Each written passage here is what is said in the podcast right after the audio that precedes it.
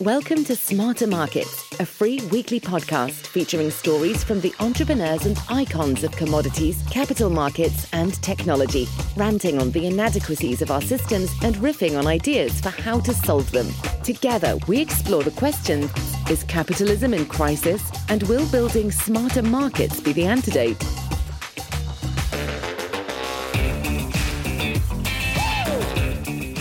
Welcome to the second season of Smarter Markets, a weekly podcast that explores how financial and technology markets can be redesigned and improved to better serve market participants and society as a whole. Smarter Markets is brought to you by Abaxx Technologies, and I'm Michelle Dennedy, your co-host and fearless guide through the intersection of privacy, security, and digital technology this season. My guest this week, Dr. Greg Lavender, SVP and Chief Technology Officer of VMware. Greg leads VMware's global technology, research, and innovation programs with the primary goal of positively impacting and shaping the future of the organization, its ecosystem, customers, and society at large. Before joining VMware, he served as managing director and CTO for cloud architecture and technology engineering at Citigroup, where he led the global transformation of Citi IT to adopt modern mobile and cloud technologies.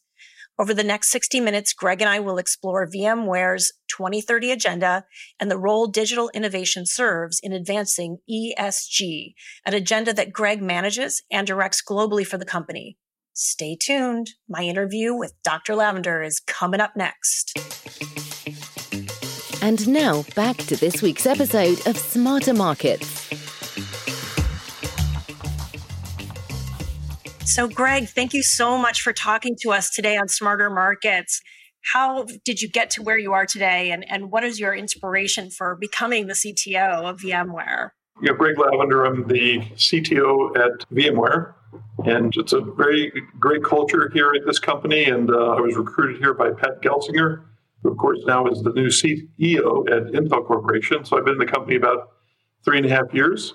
But I came here by way of Citigroup, which uh, Global Financial. I took a break from my long career in Silicon Valley, went over to the customer side for six years, thinking, um, yeah, I spent my whole career building the pieces that you would use to assemble a global cloud or a you know global financial institution, and uh, I wanted to go put the pieces together and build something significant and big. And so, I thought it would take me three years. It took me six years, and I aged twelve.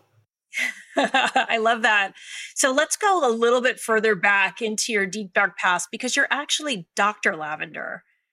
Can you talk a little bit about your studies and, and the way you talk about cloud makes it seem like everyone just embraced it and said, Of course, Dr. Lavender, there's going to be cloud and we're going to embrace it and use it for everything that we do. Yeah, I'll, I'll just say that uh, it's been many years since anybody called me Dr. Lavender. I mean, I was a university professor for several years in my younger days. So occasionally I still bump into a student, you know, in Silicon Valley, a lot of my students are, you know, working in tech. And so I occasionally bump into them at grocery stores or other venues and they, they still refer to me as Dr. Lavender, I guess, out of respect for having taught them many, many years ago. But, you know, I think it pretty much, you know, lots of PhDs running around Silicon Valley. We don't sort of use that formal title anymore. But yeah, I mean, I started my career in the early 1980s, luckily right out of, right out of undergraduate studies, implementing the first generation TCP IP protocols connecting to what then was you know, the DARPANET, the precursor to today's internet. So I kind of cut my teeth early in sort of network protocols, network software engineering, and decided I wanted to go get a PhD in that topic. And so went to uh, grad school and got a master's degree in software engineering. My undergraduate degree was in computer science, and then a PhD in networking distributed systems. So in some sense, for me, the cloud is just the natural evolution uh, over the last 40 years of the, the fundamental innovations that came out of the internet and of course the evolution of microelectronics, semiconductor, you know, technology to get to where we are with multi-core, multi-socket, high-density servers, you know, memory flash, you know, the entire component technology that we build computing on around the world these days. Not to mention the telecommunications, the, op- the optical networking, et cetera. All these things have converged over the last, you know, three or four decades to kind of create the current environment we have today. So I think you know, my whole career has followed that path. I spent 10 years at Sun Microsystems, led the Solaris engineering group in my last three years there as VP of engineering. Went over to Cisco, which of course is the premier networking company. Spent a couple years at Cisco leading uh, core network protocol engineering and embedded network operating system engineering. So I've always been a networking operating systems hardware software interface person.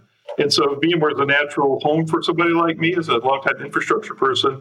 And again, I would not, I would say that the six years I spent as a diversion in some sense from my normal career path was absolutely stunning in that I get to see the world of technology from the eyes of a customer and really understand how to put this technology together. Dealt with cybersecurity, not just you know, data center engineering, data center architecture. And so I really understand deeply and fundamentally all the technologies that go into running a major multinational business. And also the economics, I call it cloud scale, cloud economics, cloud speed, and cloud security. Those are kind of four principles I articulated at Citigroup on which we built their private cloud, their hybrid cloud, and the use of the public cloud, which we did there as well. So I'm a data geek. Obviously, my next job has to be at VMware because I too spent 10 years at Sun and then Intel and then Cisco. So obviously, I need to come and work for you guys at some point. Come join the fun. It's a lot of fun here. Yeah. One of my roles at Sun was chief governance officer for cloud before anybody really was using that term. So I, you're you're a man after my own heart, Greg. Let's talk a little bit about that interface that you were touching on when you were dealing with financial data. Financial data, particularly to North Americans, is one of their most sacred, private types of transactional things. It's one of the few things that we don't talk about on, on morning talk show television these days. How is the sensitivity of the information and the business growth related to how the technology sort of has evolved over the years and or am i just making something up in my mind where do you see that going the relationship between the data and the tech this is like you know major question today i think you know not just for financial services but any company in which you know data and i would say you know it's not just it's not just the data you know you've heard this expression before you want to turn data into information you want to turn information into knowledge you want to turn knowledge into insight and then you want to turn that insight into value, whatever the, how that value expresses. I mean, obviously, financial services companies, as I deeply understand at this point in my career, that is the lifeblood of the company. Is that you know market data, consumer retail data, mortgage lending data. You know, it's all it's a data-driven business. Therefore, it's a technology business. Some executives in banking like to say we're we're a technology company with a banking license. They're still banks, but what, what they really mean when they say that is that you know, the data in the applications, because they're very specialized applications, particularly in capital markets, those are the intellectual property of a financial services company, a health insurance company, any company these days, whether it's airline manufacturing, what have you. So we all talk about data gravity, we talk about data sovereignty, we talk about data privacy, we talk about geofencing of data because under regulatory requirements, we talk about GDPR for you know, privacy rights, you know, in different jurisdictions. So all these are complex set of issues around this thing we call data. And data is bits and bytes, you know, stored in some sort of multi-tiered storage architecture and in some location. I like to say, particularly under today's modern application workloads, that workload will follow data. So the data gravity becomes a really important architectural security and business construct that you have to take seriously. And I think what inhibits, let's say, financial services from moving too rapidly or too simply to the cloud is that data gravity, that data privacy, and all those regulatory requirements. So when you start thinking about where you want to run your workloads, you got to start first thinking about how do you manage your data assets and how do you protect those data assets. And so it gets complicated in the regulated industry, it's complicated in other industries. But I think the most important thing is you say, well, you can encrypt it. Well, we've seen examples of security breaches where people foolishly left their encryption keys in like a public S3 bucket in Amazon. Somebody just scanning S3 buckets that weren't password or encrypted, you know, find the keys and then decrypt the data and steal the data. So data security is, is just going hand, hand in hand with this problem. I think really when you start thinking about even edge computing, because a lot of data is not generated, is generated at the edge, it moves over time to the cloud. And I think there's a growing impetus in this sort of edge use case. And I don't mean edge meaning necessarily sensors and cameras. Those are certainly edge devices. But an edge in banking is an ATM machine, right? Right, or it's a branch, or it's a kiosk. I mean, there's so many kinds of edges that there's no one definition that defines edge. But as data originates at the edge, you want to process it as much as you can at the edge and only get the really useful data and send it back to some colo or maybe ultimately back to the cloud for long-term analytics and training through some learning algorithms. I think more and more it's a, it's about real time response to data events. So data streaming with technologies like Kafka, et cetera, become really important to that processing pipeline. So in order to get the you know data to information, information to knowledge, knowledge to insight, insight to value, there's a lot of technology and there's a lot of things that have to happen there. And I would say finally, the most important thing about data is the metadata. It's the data about the data. And I think those companies, that's how you have to provide governance, that's how you provide, you know, sort of wherewithal of what's happening to the data, who's accessing it, where is it stored, when did it move. Data becomes like a liquid. And like if you have the, the data is the liquid, you got to have this metadata structure, which is kind of the, the pipeline that keeps control of where the data goes and who has, has access to it. So you, you put your finger on the most important, I think, pressing problem in the industry. It's not just about disaster recovery and backing up your data to the cloud. It's not just about putting data in S3 buckets or elastic block storage, whatever the technology is. It's really about how do you manage that data at a global level, you know, in, in wherever it resides and I think that's where the industry doesn't quite have all the technology that it needs. I think this is a, a growth opportunity for the industry. Yeah, well, I'm I'm deeply biased as a CEO of a company that does that. So, yes, I agree. There's a couple different directions I want to go here. One is sort of the data or the electron, the chicken or the egg do you start with data gravity because it's a business requirement or do you follow data gravity because it's something that just sort of starts to trend like cryptocurrency or or some um, streaming because we're all at home during a pandemic? I mean which is it the electron capability or is it the data desire of the humans on the other side of the screen? For, for many organizations we're we're dealing with you know potentially hundreds of petabytes you know, exabytes, zettabytes. I mean, this this problem is growing, right? And I mean, I mean, say it's a problem. Let's say the size of the problem is growing.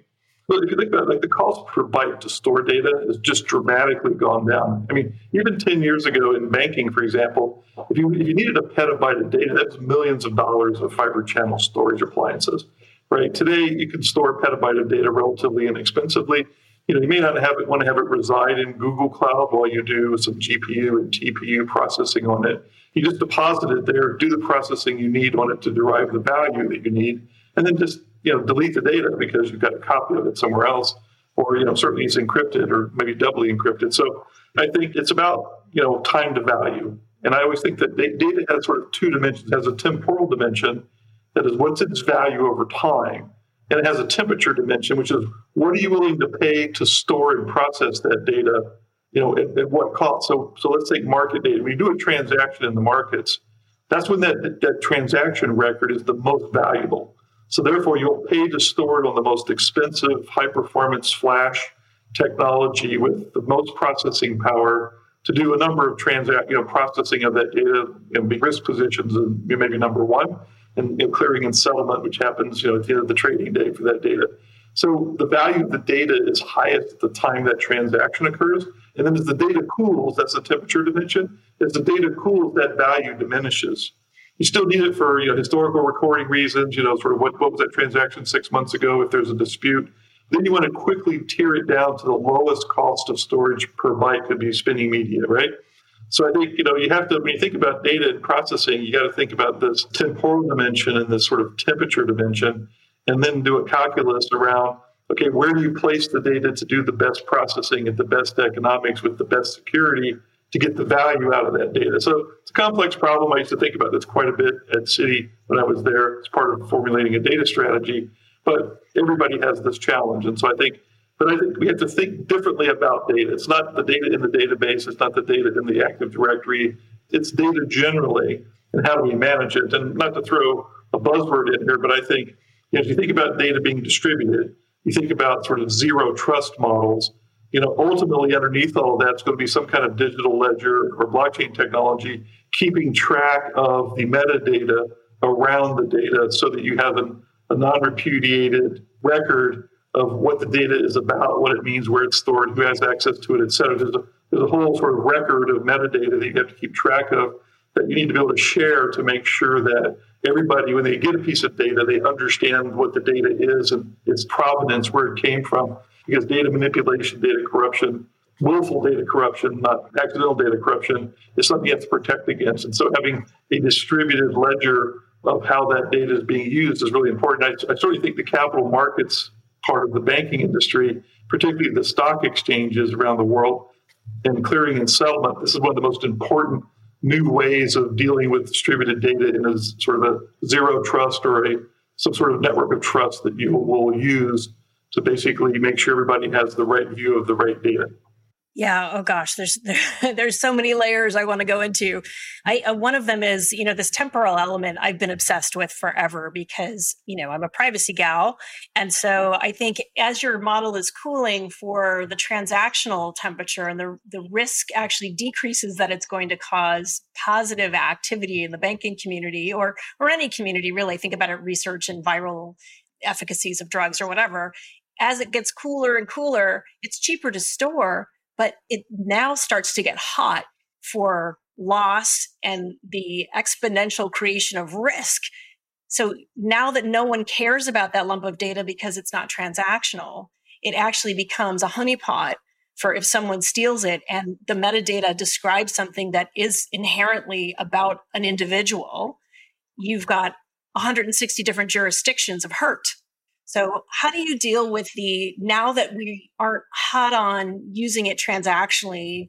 It's cheap to store, but it's getting really expensive to govern data. How do you deal with that sort of ethical balance as well as it's a systems problem? Yeah, the data, the data governance is a, again another. It's a multi-dimensional problem. There's at least six dimensions to this problem, right? Humans don't think very well beyond sort of three. We do okay with four dimensions, but time is the fourth dimension. So I think you know, you get into these uh, multiverse of, of data dimensions, it, it, gets it gets complicated, hard to sort of just parse through it in a simple way. But yeah, I mean, the whole again, the gov- the governance aspect of the data beyond the storage of it, sto- where you store it, how do you protect it, how do you ensure when it moves, it moves to the right place, doesn't break some jurisdiction regulatory requirement some countries don't want their the data, let's say consumer retail banking data. You don't want it to move out of the country. You want to maintain sovereignty over that data in the country for regulatory reasons. Regulators may may do a subpoena and ask for that data, and so you don't want to be you know taking data from let's say Korea and storing it in Hong Kong, right? Even if you encrypt it, which means the bits are different in Hong Kong than what they are unencrypted in Korea regulators may still not want that, even the encrypted version of the data stored externally, even if you keep the keys in, in the original country. So these, these are all complicated factors around that. I would say something I didn't mention before is data quality. What I've seen and observed is that after that original transaction, we'll call it the pristine data, it typically fl- starts flowing through multiple channels of post transaction analytics, manipulation, analysis, what have you, and therefore it can have the chance for data quality problems to creep in. And so therefore you have to have a provenance trail to say from that original transaction as it moved from hop to hop to hop, database to database to database, you know, Hadoop cluster to Hadoop cluster, did the data corrupt itself? Was there additional data added to it that obscured the original transaction? So all of a sudden you have this sort of mutation problem. It's like a, in um, if you ever study anything in genetics, there's this thing called a phylogenetic tree, which is the mutation rate of, say, a strand of DNA over time as it recombines with other DNA. Now, what you have is you have this sort of mute, a bunch of mutations of the original data that become themselves a useful piece of data because there's all this, let's say, risk information added to it. And so this is a complex problem. And so the governance problem becomes even more complicated because you always want to know for a particular record, a particular set of records, what was the provenance of all of those records? Where did all that information that got, let's say, added to the original transaction come from? Who actually did it, and were they authorized to do it? And do I have an actual accurate piece of information? This is why I think this problem is wide open still, despite very startup companies in this space. It, it, it's yet to be, I think, really, really solved, although there are pieces of it that you can assemble both from open source and from commercial products to help you cope with this problem. Yeah, I, I feel like this is an echo of the DRM for content that happened in the late 90s. What I frequently say is what we need is a DRM for humanity. It's not just my song that I'm putting out there with a watermark of ownership. I'm, I'm putting out a story about myself every day, and you, and that's exponential. So all of us are creating these digital trails, and they all have provenance, but we're not capturing the provenance necessarily, and we're certainly not putting them into governable streams and processes. So that's where I want to go next with you, Greg, is, you know, as CTO, you know, part of your permit is is looking into the future. So what are some of the things you're thinking about for data and data ethics and provenance and some of these really tough governance issues we have going forward? So uh, look, I mean, I don't have the, the answer, right? What we have, I think what we have is we have a, a developing understanding of the problem. Now, dealing with, we have over 500,000 customers at VMware, right? So clearly, you know, many of them use all of our storage technology, vSAN. But you know, the, the, key is, of course, yes, we provide all the encryption capabilities that you would that you would expect today. But again, encryption is just the basic the basic first layer of data protection, right? So yeah, but again, I think it's we have to have a better understanding of data movement because data is moving to the cloud, it's moving from the edge to the cloud, maybe moving from the edge to a colo. It's it's moving, and so so as, as data moves, you know, yes, obviously we encrypt it end to end across the network at each of its hops, but you know the data gets processed by some application. That application has, has keys to the data. The data ultimately migrates from storage device to a, some kind of memory device to do the analysis, and then, it, then you generate new data right as a result of that analysis. And you, you get all these complex requirements like, okay, well, maybe I had permission to see the three data sets that I combined, but the combined data set is I'm no longer permission to see it because maybe it include you then can have some inside information that you're not supposed to have access to. So again, these complexities become very, very intertwined. The thing I the thing I worry the most about is day two security operations, you know, once you sort of have the data managed. And then it's the it's the derivative data off the original data that also could have again it has higher value than the original data. So that some sense becomes more important, let's say, to a financial company than the original data. Because you combine it with other data that all of a sudden provides you gives you insights and you may it may be competitive information or it may be confidential PII information that you need to have. So, you know, whether you're doing some kind of obfuscation through data tokenization, there's all kinds of schemes, point solutions around dealing with some of these problems. More and more data is ending up in the SaaS provider's data warehouse, not your data warehouse. Is the SaaS provider got the right data security, data protocols in place to protect your data, not mingle it with other customer data? You know, some companies may require U.S. citizens only can actually operate the system that stores the data because they're concerned about that, particularly the governments. So I think you know if you start if you start looking at all of that, you know what I described already was already a complicated problem. It gets even more complicated when you start sharing your data across SaaS providers and other people that you know be using the data. So you know I'm glad you're in this business, and you you said you're CEO of a data, a data company. This is the excellent problem to solve. If we had more time, I could give you more specific thoughts about some of these things, but it gets fairly technical. Uh, these are things in the office of the CTO. Multi-cloud data management is one of our research areas we're looking at. I mean, obviously, we, we, we launched our uh, VMware uh, blockchain technology. We're partnering with digital assets around uh, smart contracts, building digital ledger technologies for financial services. So, I mean, we have we have pieces of this larger you know problem space, but we as a company recognize for our customers it's one of the most pressing problems to solve. I mean, we know how to do cloud. We know how to move workloads to and from clouds. We know how to leverage Kubernetes to create horizontally scaling modern applications. And so we, we know a lot about workloads. We know a lot about managing those workloads in a multi-cloud world. The question is, that, as I said, if workload follows data, we really got to get our hands around the data problem. You know, and it involves zero trust. It involves security. I talked about post-quantum crypto.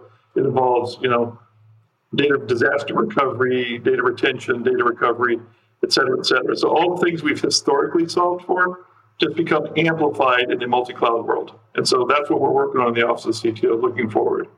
So there's going to be a harder and harder problem, I think, for CTOs in particular, and, particularly ones of our generation that we came up with. The question was how.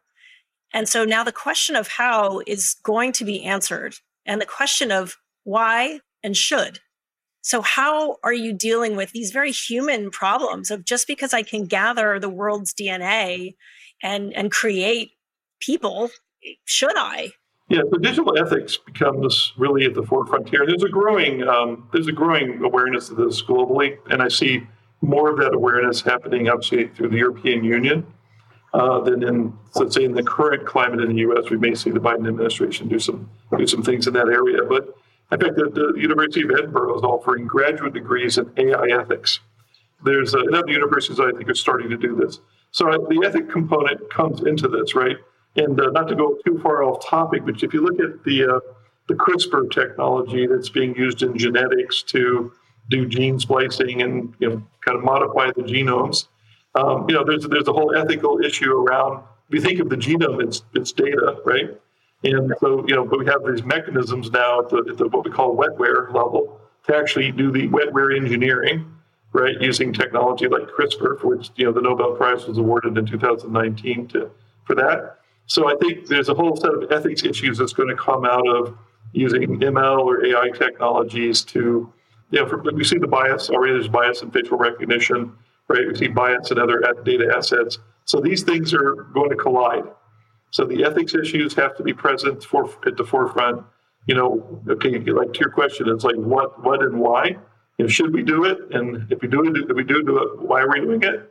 And so I think those are they go hand in hand with this problem. We think about this, and we have it inside of VMware and the, the, machine learning program office is in the office of the CTO reporting to me. And it, it provides, along with our enterprise data analytics organization, the, the, company rules around governance, you know, keeping customer data protected, keeping customer data not commingled, separated. So I think all these issues have to be forefront in any organization that's planning complicated data management. And as, you, as, you, as your data goes out to the cloud and everything else, you have to take the ethics with it. So I think this is this is the thing that's still immature, and again, it needs to be developed along. Think of it as a part of governance. There has to be an ethics around it as well. I was on a panel a couple years ago uh, with and Satya Nadella was speaking, and he, he made a great comment that I just love. He said, you know, if you're programming in Python, you're most likely doing ML. He said, if you're doing AI, you're you're using PowerPoint. So I, I really think of ML as the, is the kind of excellent technology that we're all working with, and AI is still a dream. Yeah, I, am so happy to hear you say that. I'm constantly having this argument with people because I think that there's such a difference between backwards facing pattern matching and forward making, uh, you know, intuition and cognition going forward. This is an oddball out of the sky question that that you've sort of raised in my mind is, you know, so for CRISPR and and genetic alteration, I think we can say like, oh yeah, we've got to tackle these issues what about for the financial services? You know, I, I, read once a quote from someone, I can't remember who said it, who said, every billionaire is a policy failure. What happens when we do have quantum computing and quantum banking and exponential wealth is not just something that's in the billions? I mean, in a day, we can see trillions of, of quote unquote wealth being generated on this scale. What does it mean when that happens? I'm not an economist, I'm not a social political theorist, but you know, you can't help but learn some economics when you work for a global financial institution. You can't you can't help but you know, see these kinds of issues emerging in the social, economic, and political sphere, right? Because banking is a highly regulated industry. Sometimes the regulation is always trying to catch up to reality, kind of because things are moving so fast. I mean, the quantum computing. I've given some talks uh, on, on sort of high level talks on sort of the, the general quantum computing issue, and again, you know, I'm not an expert in this topic area, but what we tend to think about at VMware, what I think about more is, you know, the, the potential, the potential, because it's, it's still emerging, threat to current cryptographic, some, some certain sets of cryptographic algorithms, right? So in terms of, you know, you got to get to what's called effective quantum computing, which for current cryptographic algorithms, let's say like RSA and current key lengths, you, you know, you need about 4,000 qubits, right? 2,000 for the computing and 2,000 for the error correction. This, this is a real problem. I won't go into the details of it. I mean, having studied it a bit. But there were 20 some algorithms, about 20 algorithms that the National Institute of Standard and Technology, NIST in the US, has, has defined. And those are under experimentation. So in the OpenSSL, OpenSSH, OpenVPN, open source communities, we're trying out these algorithms and they're, they're going to get, there's be a sifting process as we get down to the you know, candidate algorithms that, that we'll all adopt. So we're still, that still process is still going on. So uh, I've heard somebody use this phrase, you know, we're going to have a Y2Q moment. Just like Y2, you know, there's going to be really like the Y2K moment where it was a, a billion spent and we weren't really sure we needed to do it. Okay. And before we go spend billions more because of the Y2K moment, whatever that is, I mean, IBM is predicting a million qubits, I think, by 2030. And, you know, maybe, you know, something more interesting by 2025. Question is, at what point do we have to adopt these new algorithms? And I think the bigger question for customers is, given the, the, the zettabytes worth of data encrypted with current you know, algorithms, what's the exposure of that? There's some concern that certain nation states may be already collecting the data today. They, they sort of penetrated. They don't, they don't have the they have your encrypted data. They don't have the de-encrypted data. They have your currently encrypted data, and just holding on to it till the day they could actually decrypt it. Yeah. Right. Maybe seven years from now, but they sort of you know hoard the encrypted data, and then you can crack it later. And so the question then becomes, okay, what should we do today? Well, immediately you can increase your key lengths. It's computationally a bit more expensive, but instead, of, you know, go go to 2K or 4K key length, right? That'll basically doesn't necessarily give you full protection, but it makes it harder. And then the question is, how quickly do you shift to the algorithms? And what do we do about all the encrypted data today? Do we decrypt it and re-encrypt it with quantum-resistant algorithms? That's a huge computational task. We'll need the cloud for that. Or do you just doubly encrypt it? You take the new algorithms and encrypt the old encryption, but now, now you got to manage two sets of keys. So these become these become difficult operational problems. And if you think about, let's say, let's say it takes two years for VMware to convert all of its technology over to the new algorithms. We'll run hybrid, classical and post quantum algorithms. Okay, so let's say we do that in two years. We got effort underway right now in the company to deal with this. Let's say we're, let's say we're done in two years. It could still take customers three years to upgrade all their technology, and another two years to re-encrypt all their data. So seven years isn't that far into the future if you actually think about what has to happen across the industry to get to a stronger security posture. We call it crypto agility. So we have the agility to pivot quickly. Whole other podcast on that topic. Yeah, I mean, we're still running on COBOL for a lot of essential services. So if we think that everyone's going to shift, we have a potential. I'm not trying to be scary, but there's a potential still being assessed of Y2Q. So we have to keep our eye on that. Yeah, and I, I'm a little bit obsessed about that because I like to do these abstract thinking projects. But what is the 2030 initiative for you? I mean, how are you getting your head around and actually putting resources to this thing? How much is fun cocktail versus like hard work that we have to get done? So I'm glad you asked that. We've actually been working on this topic. I'll say we started at VMware actually many years ago on sustainability. So today our main campus in California is carbon neutral. And you know, carbon neutrality is means you also you know you, you purchase power resources from renewable energy sources. You can buy credit, so it's it's not like we're completely self-sufficient and off the grid. Although we're putting in a microgrid on our campus, we already have our first lithium-ion batteries and solar generation on the campus that we store in the lithium-ion. They're like container ship cartons that have the battery pods. So we actually are getting to the point where our campus is completely green and off the grid. But what happened in last year was the company really embraced the whole ESG initiative. We did publish, it's on our website, and there's a blog about it, uh, our ESG initiatives and our 2030 goals.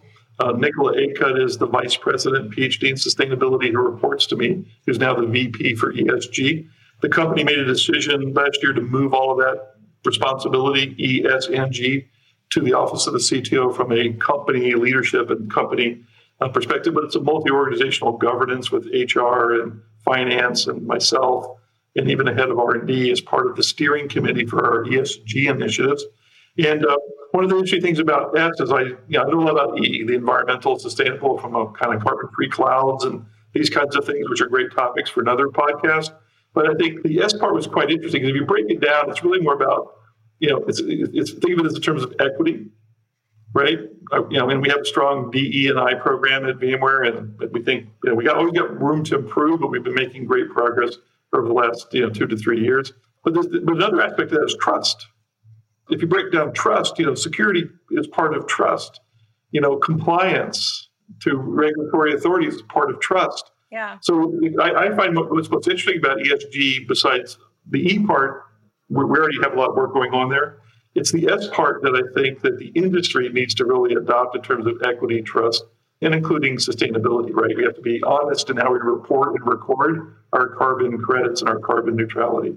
So I think I think it's part of our 2030 agenda. Like I like to tell our executives, I said, look, we can't wait till 2029 to get started. We won't make it. Right. Right. That means every year, this year, next year, every year, we have to make steady progress toward those 2030 goals. So there's a whole, uh, the VMware website, there's a blog that describes all of those goals and what we're doing about it. But I, I think back to the whole security question we were talking about, trust is a big part of the social aspect of ESG.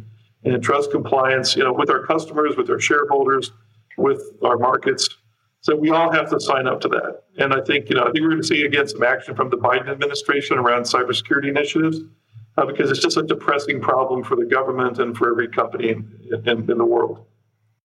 Yeah, and I think it's interesting, you know, as you've said, and, and my career is, has shadowed yours, you've been in the infrastructure and yet you talk about trust and social equity.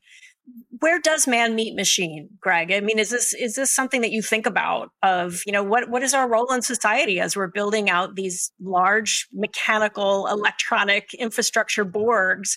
How do you frame that you know given your background and and your responsibility today that's a more, more of a philosophical question but as i've gotten older i've gotten less tactical and more philosophical and i think it's part and parcel with being in a leadership position in a major corporation is that you know, you have to think more broadly than just your current products, your current sort of corporate uh, environment. We're, we're part of a larger global ecosystem of technology providers that's changing society, you know, changing the way we interface to nature. You know, all these things all come together. And I think, you know, I think again, it's about leadership at the CEO level down. Um, certainly, it resonates extremely well with all of our employees and all of our customers. And I think, you know, again, as a technology provider, you know, running 500,000 plus customers, running a lot of infrastructure around the world, you know, again, we have both a digital ethics responsibility to be able to, let's say, with customer opting in, collect a lot of information about workload usage, efficiency, power consumption, you know, security, et cetera. But again, that becomes another big data problem, data ethics problem, data governance problem. So it all ties back in together. So to be to be able to accurately report, let's say, Everybody's trying to get to what's called net zero. You could look up that term. It was beyond carbon neutrality to get to net zero. And we all have to have good models for how we actually measure consumption of technology and its power related power consumption. It's not just about power. We have to have good models. Those models have to be validated independently. In fact, we just provided some funding to the National Science Foundation to stimulate some research in this area uh, around sustainability research, uh, particularly around mathematical models and how do we measure. Because if we if we're just making up numbers and we're reporting numbers, there's there's no efficacy to it. So I think you know, there are external bodies that will audit and assess that you're doing the right thing here. So again, it becomes another data problem, and it becomes a, a social problem. Becomes an ethical problem that we have to solve as an industry. VMware is going to do its part, but I think it's going to take more of a, a joint effort across certainly all the major cloud vendors, VMware, others to address this problem on a holistic manner so that we're all sort of measuring and reporting accurately what we're doing. One thing I can tell you though is what the cloud has driven is more consumption, right? I mean, consumption is always going up. So even if we get more efficient, we have to get efficient faster because consumption is growing faster than the efficiency rate. Yeah. I mean, I think even in our lifetimes, I don't think that we viewed access to the internet as a human right. And if you talk to my teenagers, they sure think it is. That's for sure. I'm a fan of uh, the writer of my generation, David Foster Wallace. Yes. Who, who passed away, I mean, committed suicide, he had, had some depression, you know, which is a which is another problem in our society. We'll leave that for another time. So look, uh, he, he, gave a talk at I think it was Kenyon College, a little large college, small liberal arts college somewhere in the Midwest, in the Midwest or Ohio or somewhere like that he gave this parable, and it's sort of this old fish swimming along in the water. You know, it's like the old fish swimming along the water. You meet these two young fish, they're swimming along and happily, and and the, the older fish says, uh, "Hello, colleagues." They say, "Well, hello, sir." You know, showing some modicum of respect. The old fish says, "How's the water?" And the two young fish swim away and go, "Well, what's water?"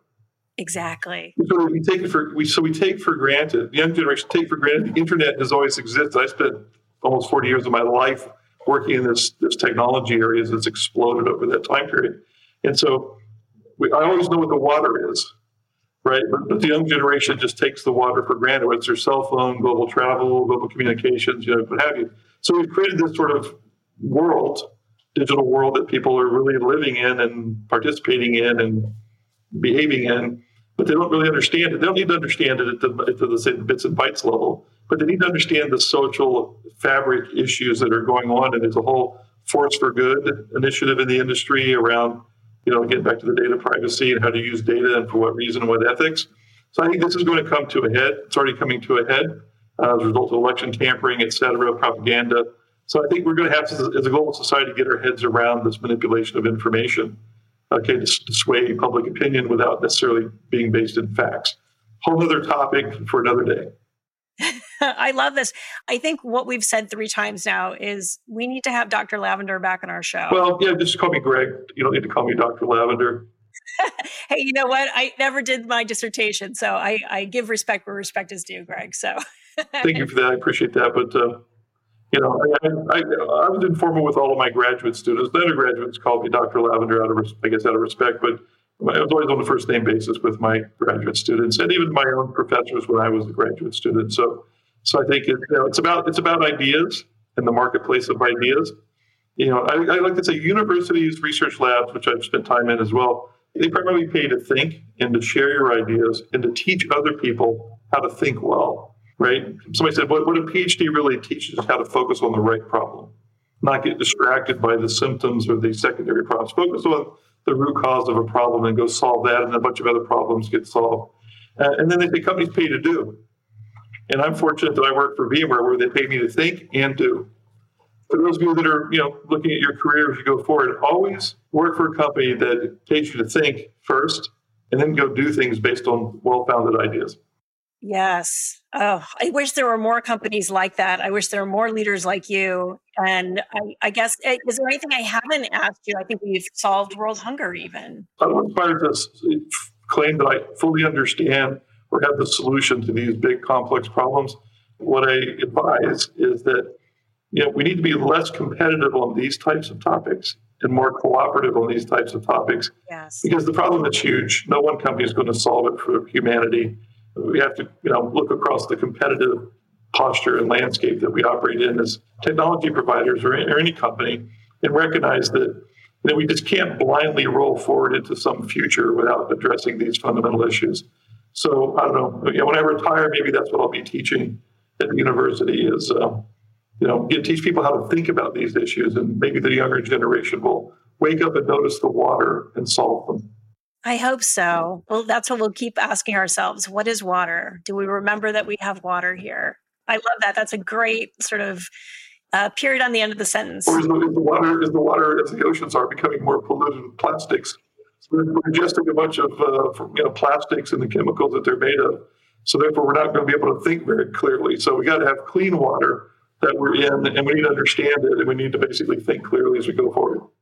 See, it's all about the systems model. You got to have that clean water to get the cells to work. Even if we've CRISPRed them, they're still not going to be able to take the PVC plastics. So these are these are complicated problems, and uh, hopefully, I've, hopefully for your audience, I've given them a perspective. And you know, if I could share a bunch of, of Wikimedia and other links, I would share them. But you know, maybe I'll maybe I'll pull together a blog on the VMware website and tile this together for you. Yeah, please do. So there's the VMware blog where we can follow you. Or is there anywhere else our listeners can follow you and, and learn more? Yeah, yeah. I mean, obviously, LinkedIn. You can follow me on LinkedIn. In fact, I just posted an article uh, last week on the seven principles of innovation that we follow at, at, VMware. So if you go to my LinkedIn page, just Greg Lavender, one word, you know, on LinkedIn, um, you can see my latest. It's a short article, and then that article links to a blog I wrote on a larger perspective on innovation at VMware. Terrific. Well, thank you so much for your time, Greg. It's just your insights are amazing. And um, we purposely didn't script this because our first prep conversation was like, there's 10 different directions and, and it's kind of like wherever you wanted to go that day. So thank you for being flexible with us as well. Sure. Well, you know, I mean, I, I have to say too, I have a great staff in the office of the CTO. We have a great company at VMware. It's great culture. And uh, so I would say, uh, those those aspiring people that want to participate in this thing, go to jobs.vmware.com and look for opportunity. Yeah, I love that. Does privacy report to you too? No, we don't. We have we have uh, our CISO and you know uh, that organization tends to own the, the privacy aspects of what we do, but it's it's a combination of legal. Obviously, I participate in it, you know, because of the trust issue of you know under social under ESG. So we, we have a we have a we have a diverse leadership team at the executive level, VP and above level that you know care about these things and, and bring it all together with cybersecurity, our you know our DNI initiatives. We, we look at this as a holistic set of things we as a company have to do both for our shareholders, our employees, and for the markets we participate in. We hope you enjoyed this week's episode of Smarter Markets as much as I did, featuring Dr. Greg Lavender, Chief Technology Officer at VMware. Please join us next week as I sit down with Ann Rosenberg, SVP for Sustainable Development at Wood, a global leader in consulting and engineering across energy and the built environment. While serving as SVP of UN partnerships at SAP, Ann co-created SDG Ambition with the UN Global Compact at the WEF in Davos, an initiative that challenges and supports companies in being more strategic and transformative in how they run their businesses to deliver on the 2030 agenda and build on the emerging global ESG framework. Listeners, please help us get the word out about smarter markets. It's so fun and cool. Your ratings and reviews on Spotify, Apple Podcasts, and other podcast platforms mean the world to us, as does your help spreading the word about smarter markets via social media and word of mouth. On behalf of Abaxx Technologies, I'm Michelle Dennedy. Please tune in again next week for another exciting installment of Smarter Markets.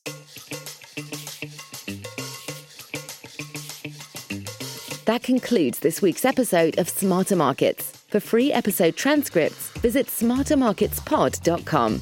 Smarter Markets is 100% listener driven, so please help more people discover the podcast by leaving a review on Apple Podcast or your favorite podcast platform. Smarter Markets is presented for informational and entertainment purposes only.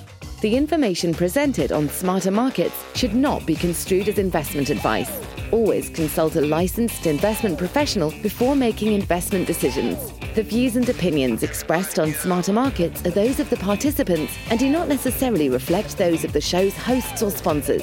Smarter Markets, its producers, sponsors, and hosts, Eric Townsend and Abaxx Technologies, shall not be liable for losses resulting from investment decisions based on information or viewpoints presented on Smarter Markets.